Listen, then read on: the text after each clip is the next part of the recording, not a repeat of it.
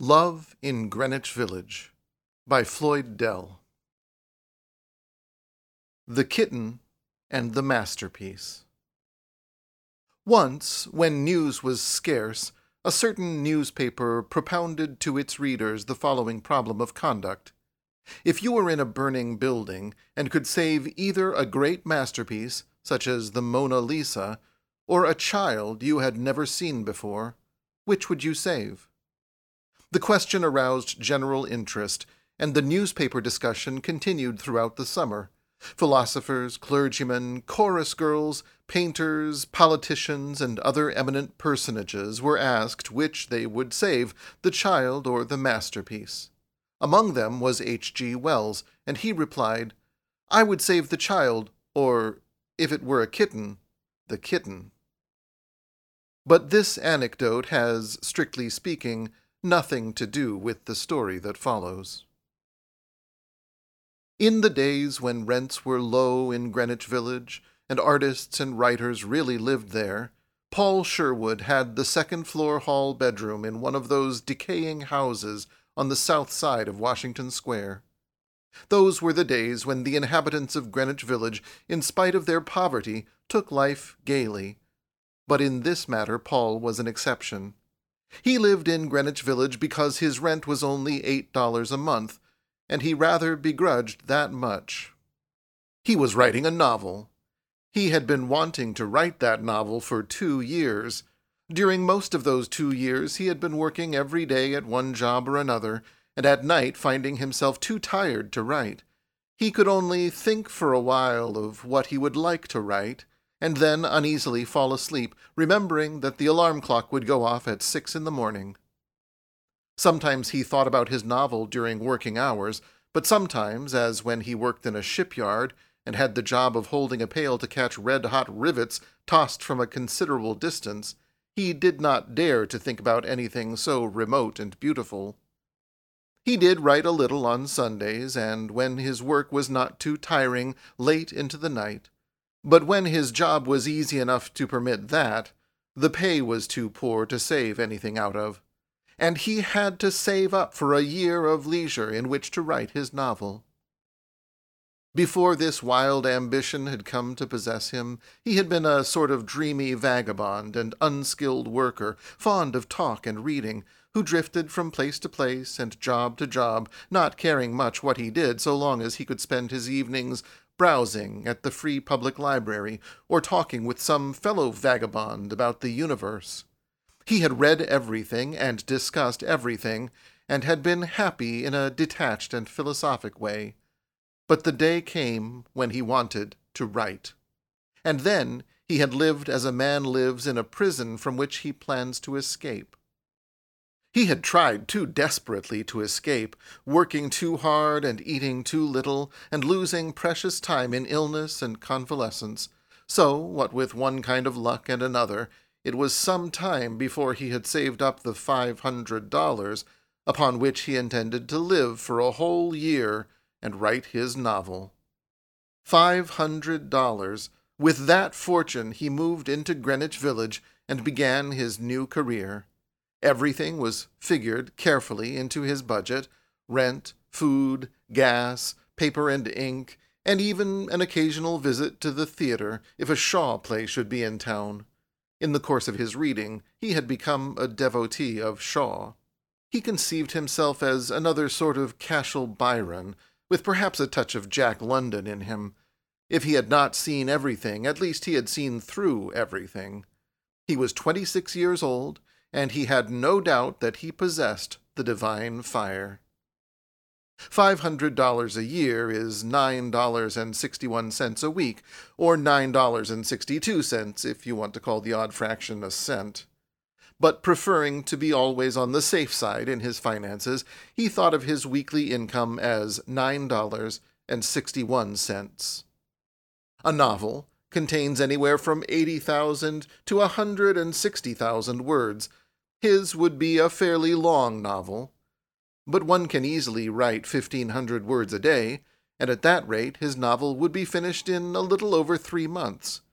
However, he wanted to be conservative in his expectations. At the very least, then, He would write 500 words a day and have his novel finished in 10 months, with plenty of time left to revise it in. Every dollar in his hoard meant seventeen and a half hours of freedom and a page done toward his novel. These were his plans. He began by discarding the fragments he had already written and starting in afresh. The first day he wrote a thousand words.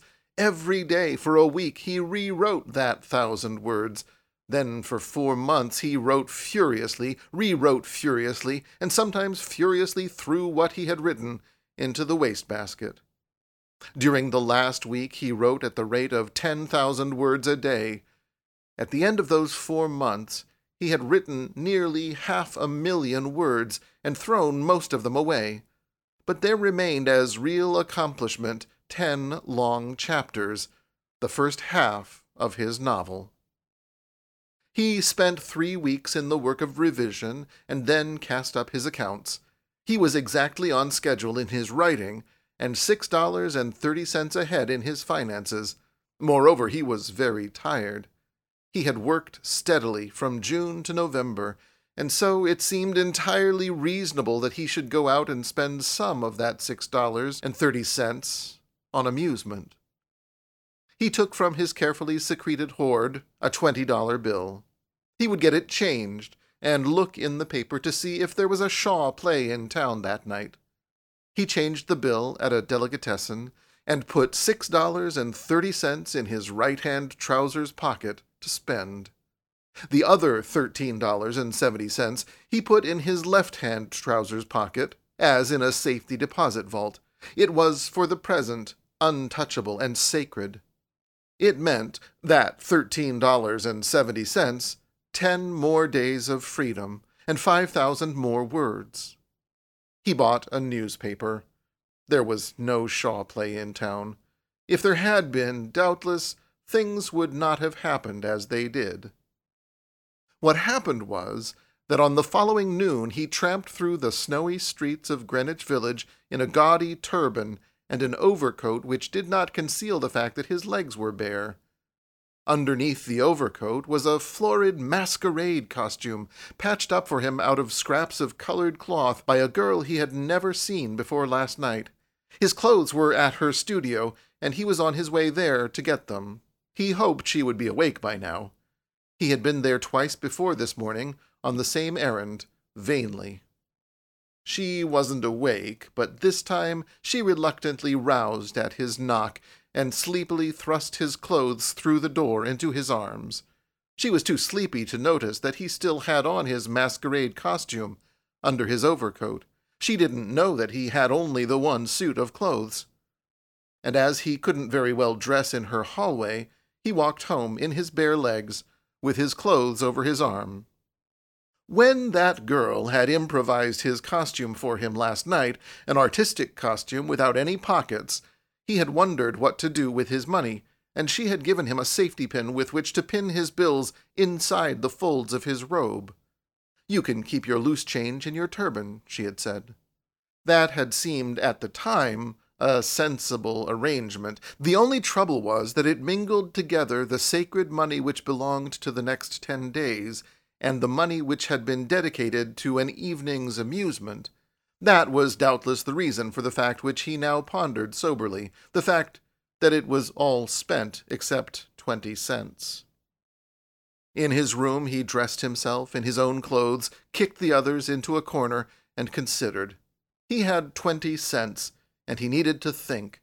So he took the elevated downtown and the ferry to Staten Island, and walked out along a lonely road. He was ashamed of himself what had happened seemed to prove that he was not the stuff of which an artist is made. He was too human. Yet at the beginning there had appeared to be no danger. He had intended to enjoy himself for an hour or two with his new-found village friends, spend his six dollars, and go home. One of them had given him a ticket to the masquerade. Another, the girl at the studio, had furbished up a costume for him. He, in turn, had contributed most of his six dollars to buy ingredients for the punch, which helped enliven the long prelude to the party while everybody was getting ready to go. He had merely tasted that punch. That wasn't the trouble. The trouble was that little girl he had met at the masquerade. She had a name that was like herself, June Glory.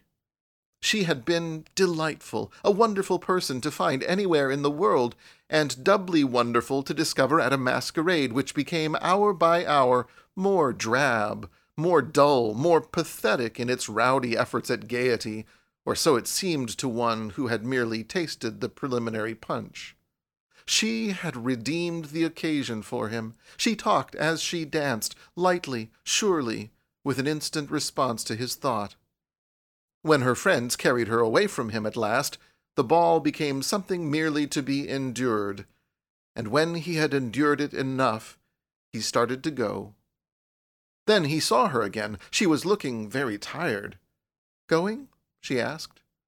Yes, he said. I'll go too, she told him. Wait for me. He had already spent practically all of his evening's amusement allowance.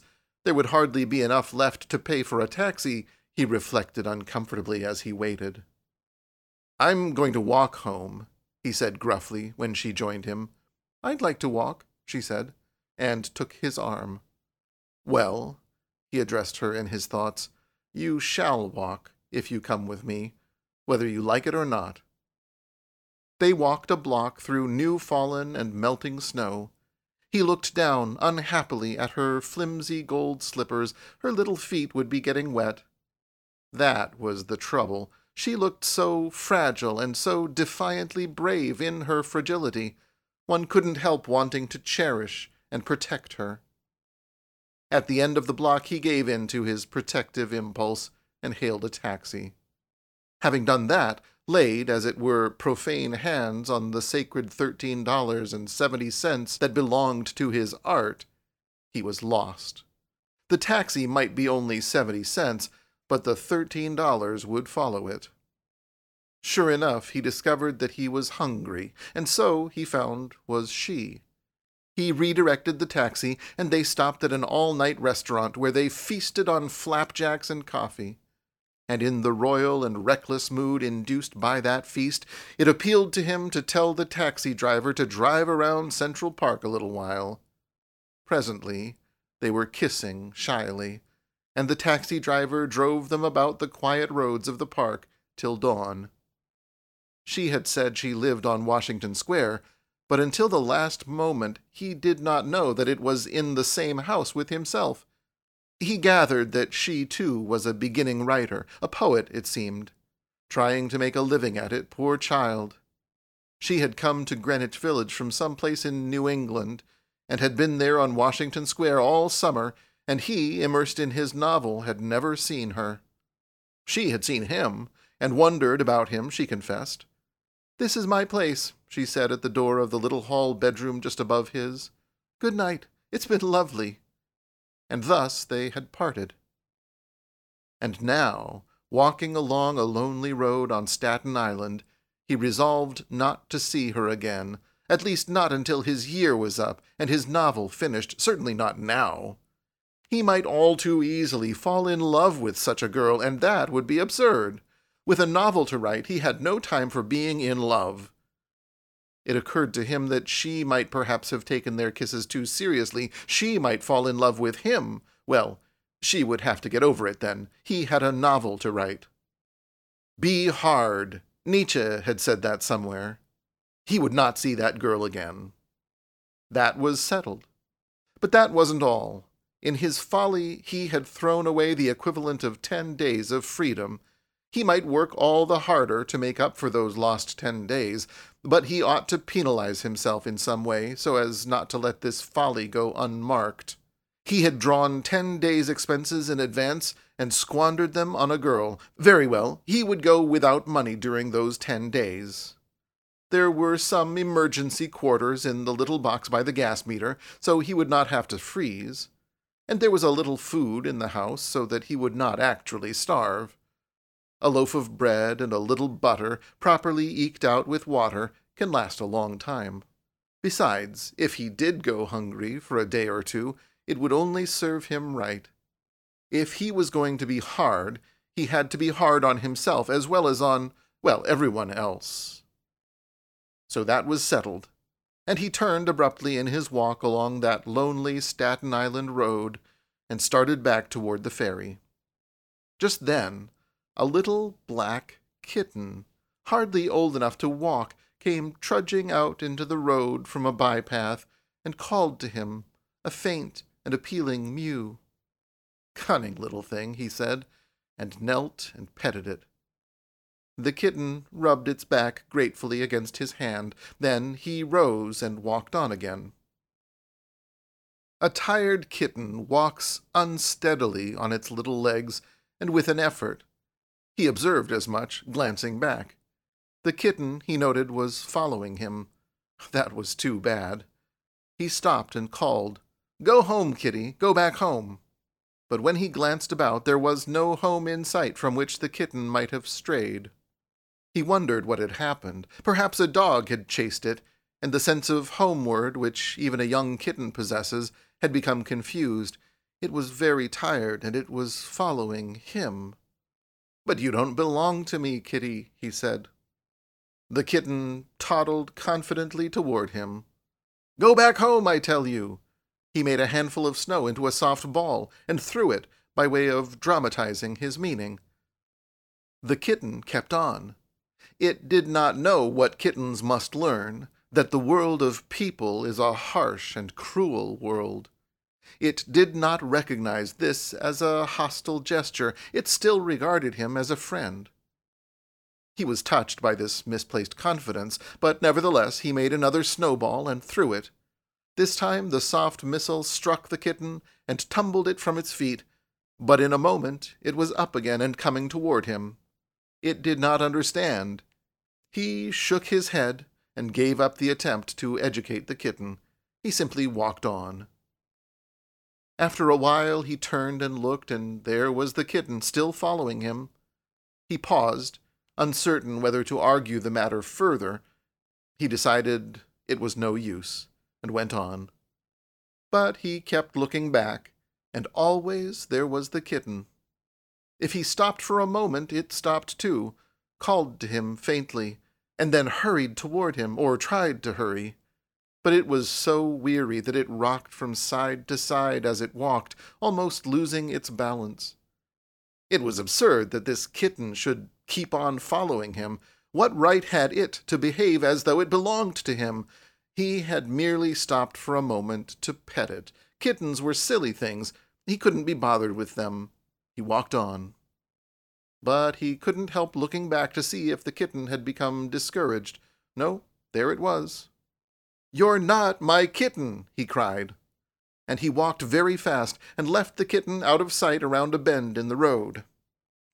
Presently he came to the main traveled highway that led down to the ferry. A heavy truck plowed past, spattering muddy snow to each side. He thought, that silly kitten will be run over and killed if it comes here. He waited, looking back, hoping that the kitten had had sense enough to turn and go home. He waited three minutes, with his eyes fixed on the bend of the road. No kitten yet. Good. Even kittens could be made to understand that they weren't wanted. He congratulated himself upon his firmness. Be hard to kittens or anything else that might interfere with his plans. Just then, Around the bend of the road came a little dot of black fur, wavering uncertainly against the background of muddy snow.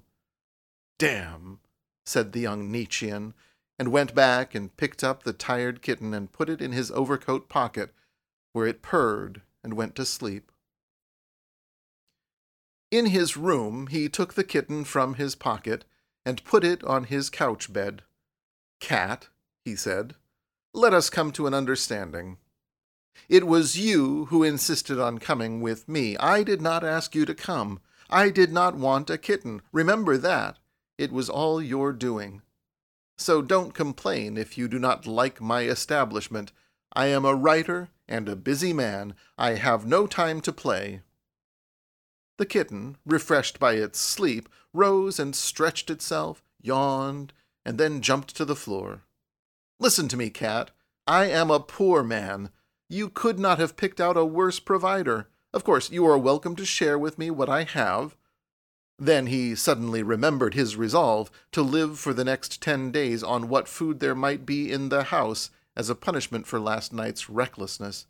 He jumped up and went to the little box outside the window where he kept his food.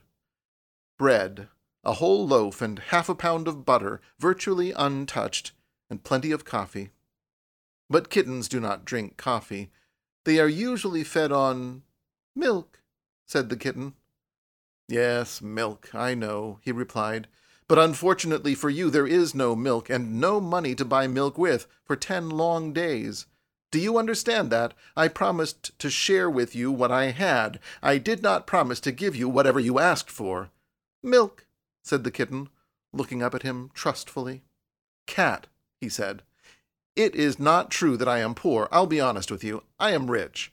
I have $280 right here on these premises. Think of all the milk I could buy for you with $280, and fish and liver, everything your little heart might desire. And if I were a regular human being, I'd go right out and buy you what you ask for. But that's where you've made your big mistake. I'm not a regular human being. I'm an artist. Do you know what an artist is like? Well, you'll find out if you stick around here. But I'm sorry for you, cat. A pint of milk costs only eight cents, but that eight cents will buy me time and freedom in which to write twenty nine words of my novel. You wouldn't think I could possibly care more for twenty nine words than for a pretty little thing like you, but that's what artists are like when they are really artists. If they are going to care more about other people than about their art, why, they might as well give up and go back to a job and get married and support a wife like everybody else. You see, don't you, cat? He cut two slices from the loaf and crumbled one of them into a saucer of water. I'm giving you just what I'm having myself, he said bread and water.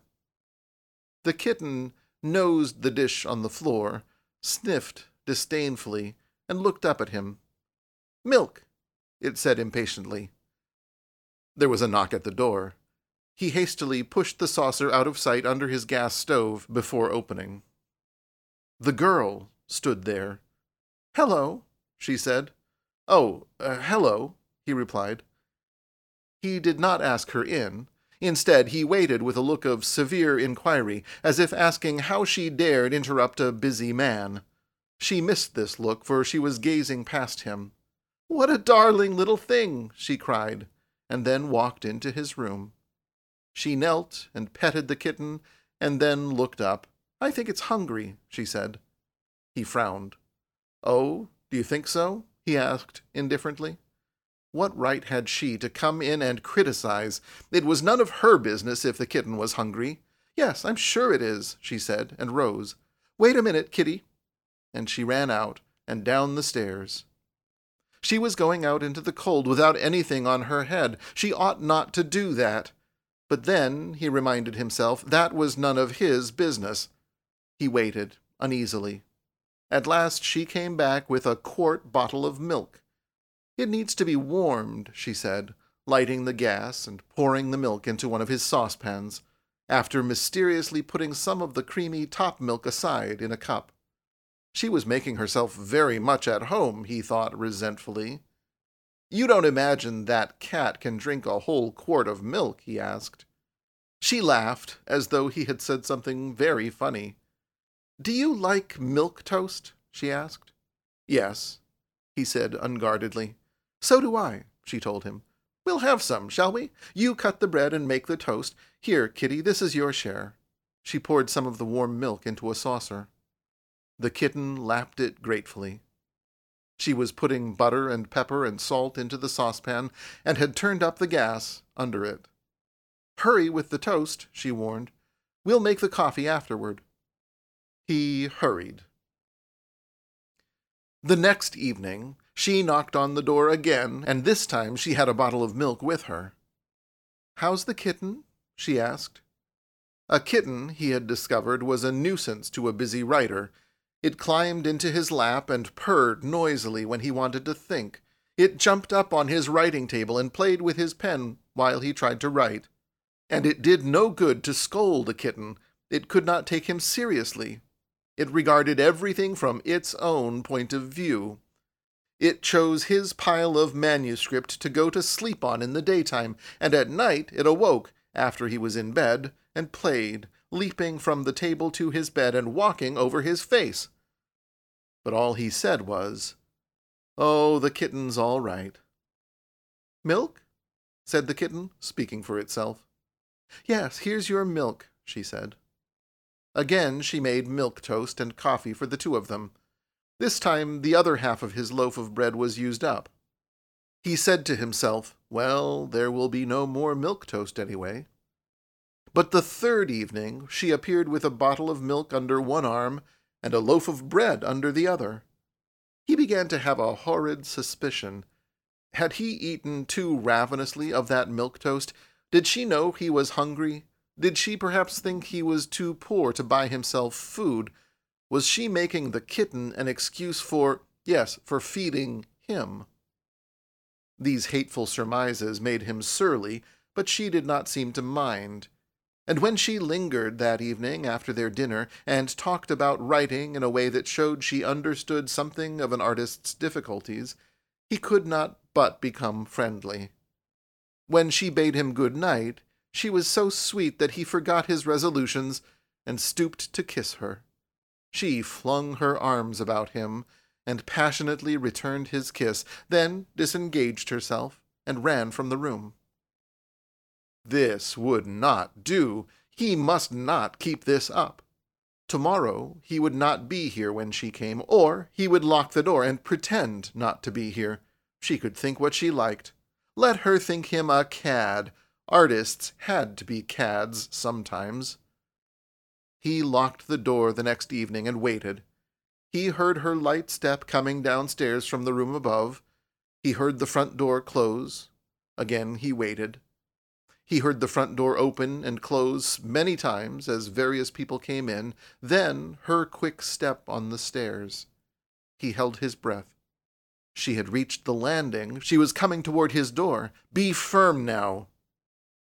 Miss Glory, it was the landlady's querulous voice from the other end of the hall.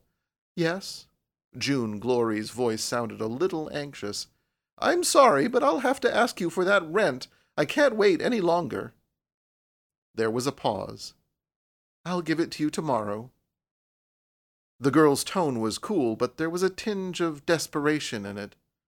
Well, see that you do, then. Tomorrow is the last day, mind you. I'm a poor woman myself, and I can't have people staying in my rooms for nothing. I've not asked the rent from you in advance, you know that, but here it is the 5th of November, and I've got to have my October rent. There's been two people I've turned away already.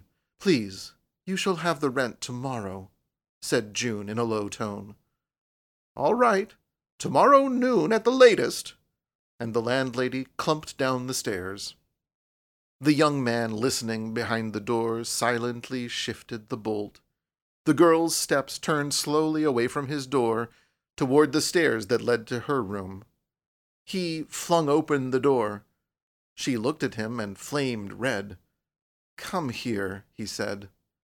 She came slowly, and he shut the door behind her. You heard? she asked. Yes. I'm sorry. She laid her parcels on the table and stood there, looking as though she had done something to be ashamed of. How much is it? he demanded. She straightened her little shoulders and looked at him calmly. None of your business, she said. Well, it's probably eight dollars, the same as mine, he said, and went to his secret and sacred hoard. He came back with a bill. Here, he said roughly. She put her hands behind her back. No, she said. Why not?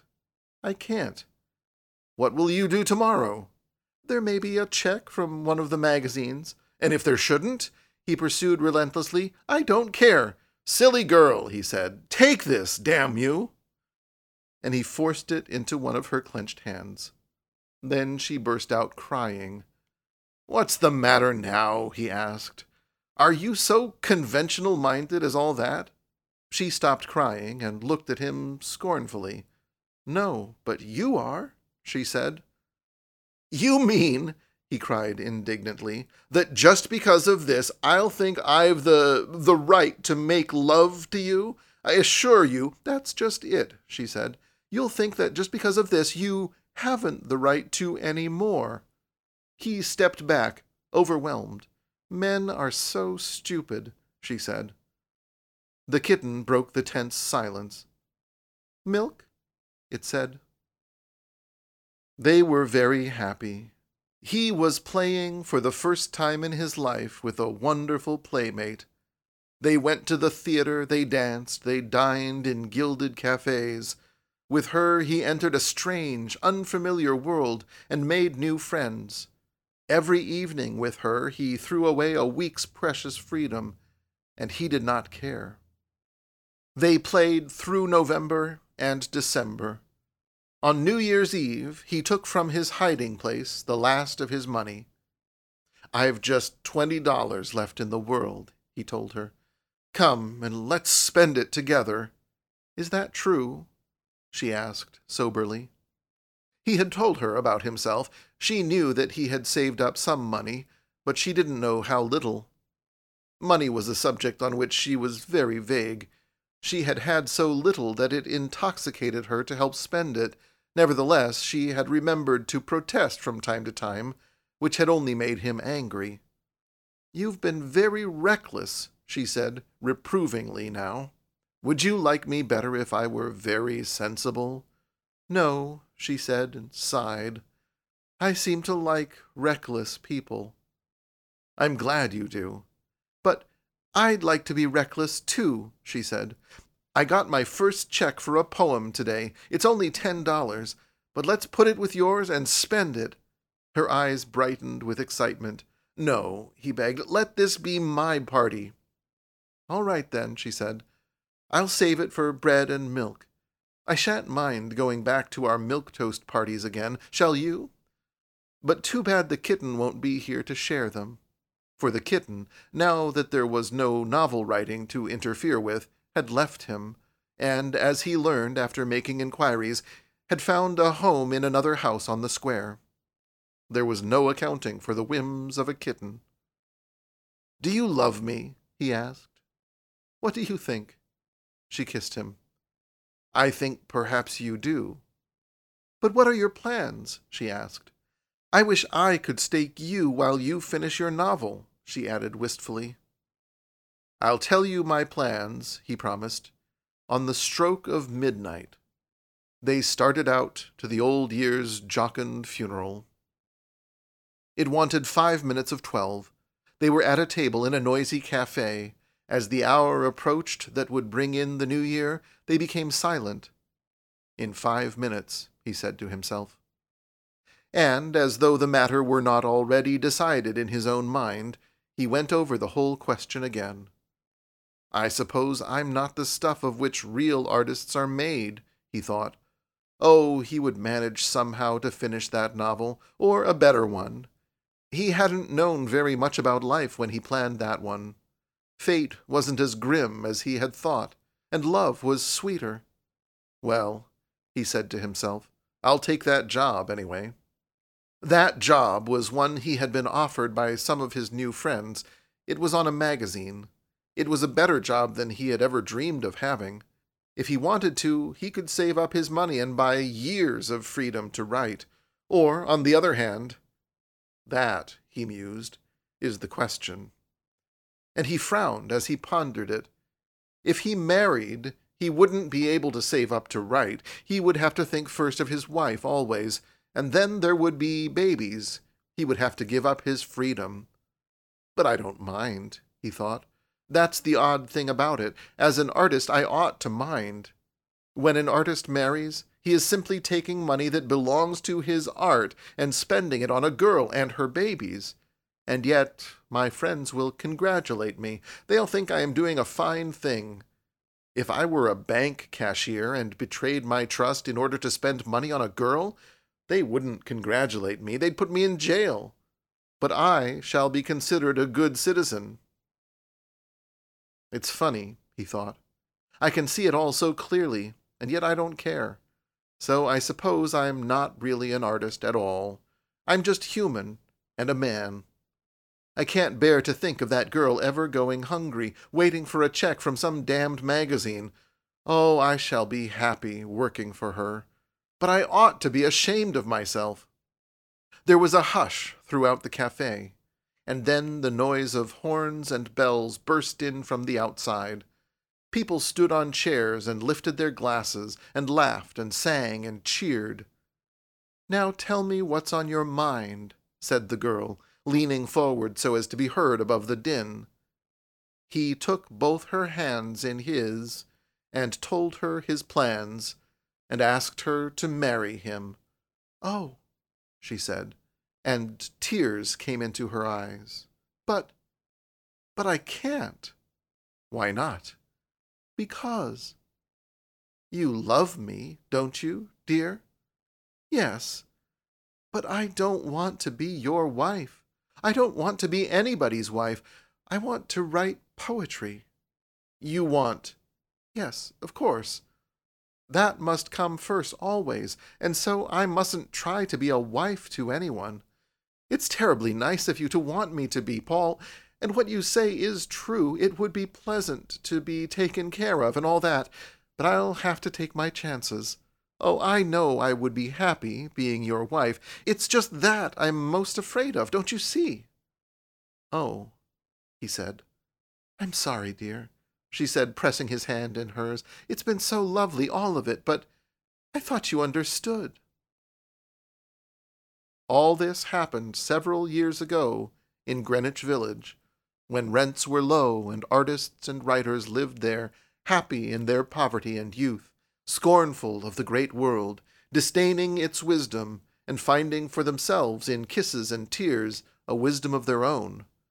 Here, and in such a manner, were begun two careers, the further developments of which are sufficiently set forth in the pages of Who's Who.